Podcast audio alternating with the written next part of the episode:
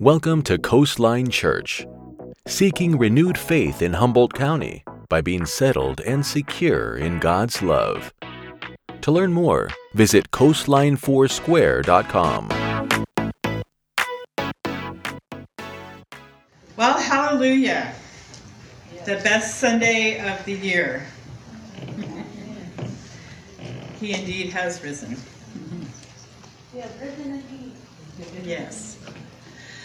So we left the Lord the last time um, I spoke uh, in Passover. That was the Friday right before he was betrayed. And now today we're celebrating his resurrection.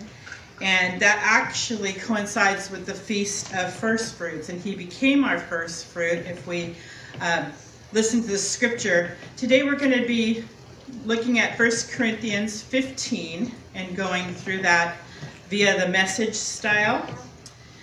And uh, the Lord said in 1 Corinthians uh, 15 20, um, I'm going to read this and this alone. Uh, it's not on the overhead in the King James Version. But now Christ is risen from the dead and has become the first fruits of those who have fallen asleep, which in their time that was a, another name for uh, they have died. And actually, you know that Jesus wasn't the first to be resurrected. I can, I think I listed at least eight places so far. In one of those places, there were several that were raised from the dead. But he was the first fruit to raise from the dead and not die again. So that's why he's the first fruit. That's why we can now follow with him. Amen? Okay, so here's Paul. He's writing a letter to the believers in Corinth, starting with uh, 15, 1 Corinthians 15, verses 1 and 2. Friends, let me go over the message with you one final time. This message that I proclaimed and that you made your own. This message on which you took your stand and by which your life has been saved. I'm assuming now that your belief was the real thing and not a passing fancy, that you're in this for the good and holding fast.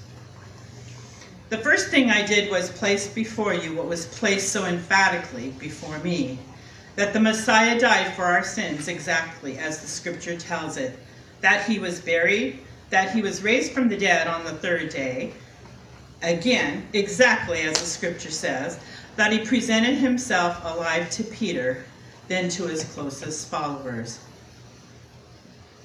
I thought, think it's very interesting on that he presented himself alive to Peter. Do you remember what Peter did? He denied him. Not once, not twice, but he denied him three times. He betrayed him. And then with a little girl, he said, I, I, I never knew him. Never knew him. That is the love of the Father through his Son Jesus. That's the love of Jesus being expressed there. I'll tell you, if we were God, I don't think we would have chosen the one that betrayed or um, denied knowing him, but that's the love of Jesus. And then to his closest followers, the disciples. And we continue reading, and later to more than 500 of his followers, all at the same time, most of them still around, although a few since have died. And he then spent time with James and the rest of those he commissioned to represent him, and that he finally presented himself alive to me. It was fitting that I bring up the rear. Remember, he said he was the least of all the apostles, so that's uh, that's cool that he says it that way. I don't deserve to be included in that inner circle, as you well know, having spent all those early years trying my best to stamp God's church right out of existence. But because God was so gracious, so very generous, here I am. And I'm not about to let his grace go to waste.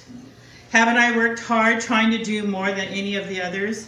Even then, my work didn't amount to all that much. It was God giving me the work to do, God giving me the energy to do it. So whether you heard it from me or from those others, it's all the same.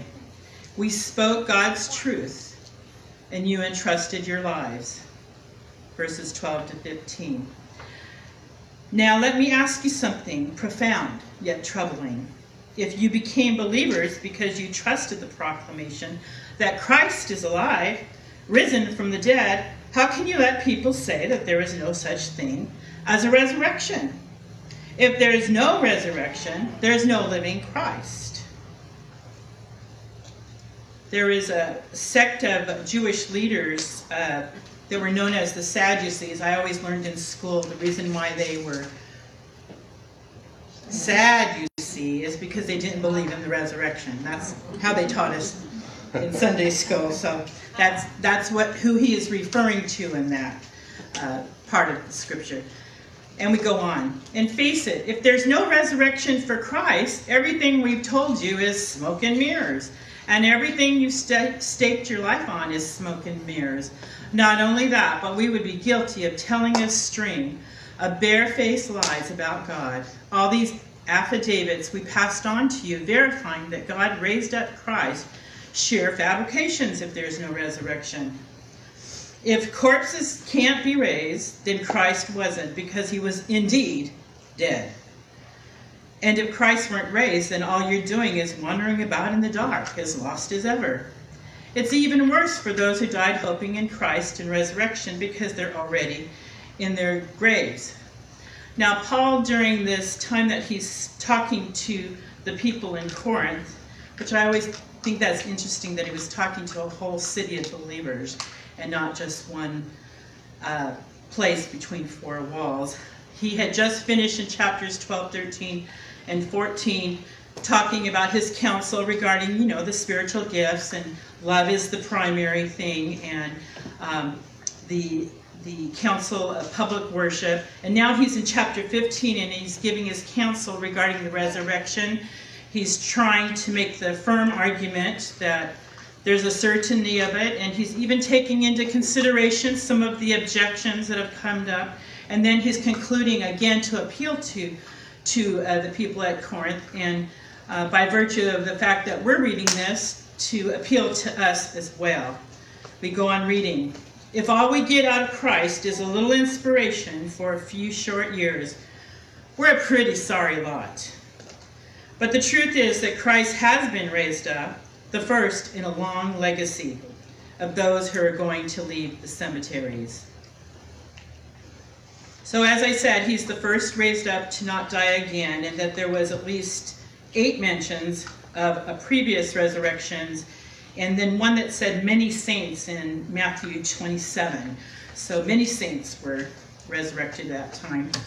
Now we go on to verses 21 through 28.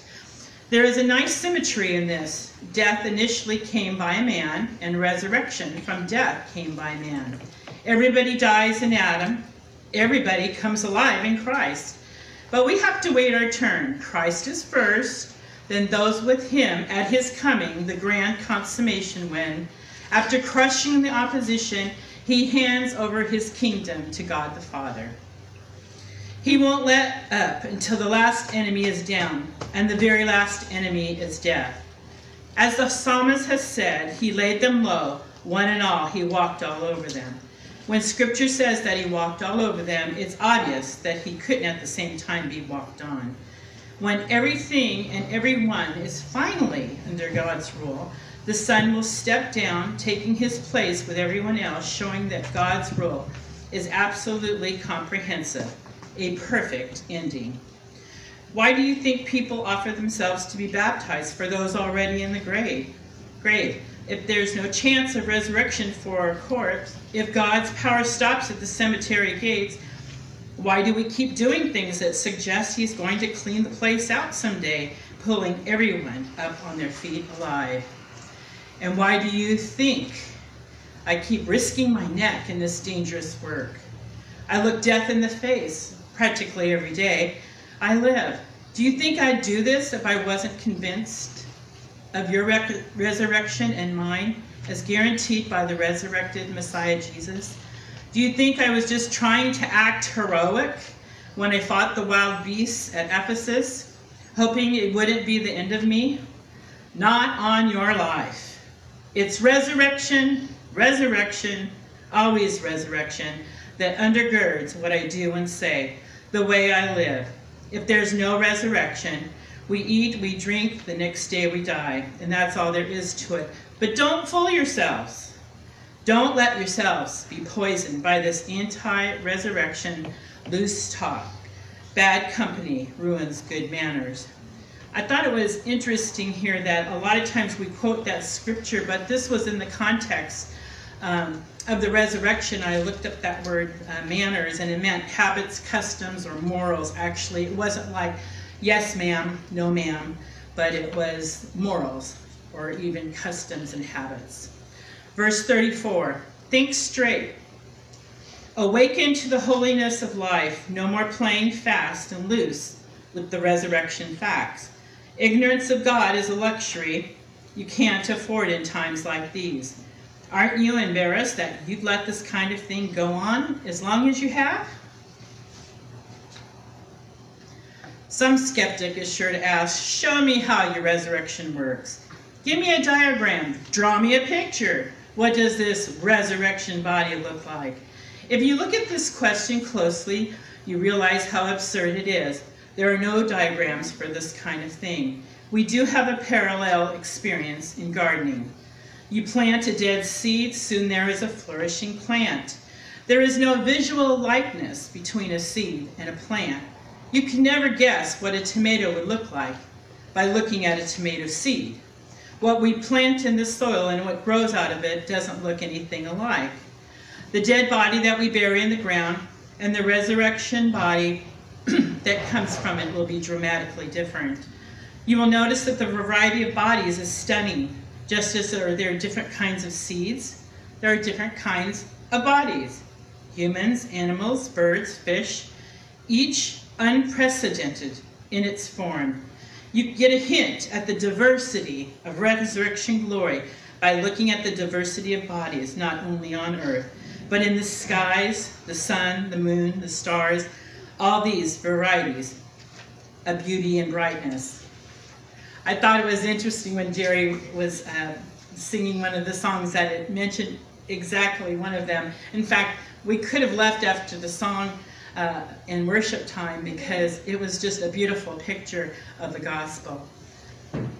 And we continue reading. And we're only looking at pre resurrection seeds. Who can imagine what the resurrection plants will actually be like? This image of planting a dead seed and raising a live plant is a mere sketch at best, but perhaps it will be in approaching the mystery of the resurrection body. But only if you keep in mind that when we're raised, we're raised for good, alive forever. The corpse that planted is no beauty, but when it's raised, it's glorious. Hallelujah on that one. Put it in the ground weak, it comes up powerful. The seed sown is natural, the seed grown is supernatural. The same seed, the same body. But what a difference from when it goes down in physical mortality to when it is raised up in spiritual immortality verses 45 to 49.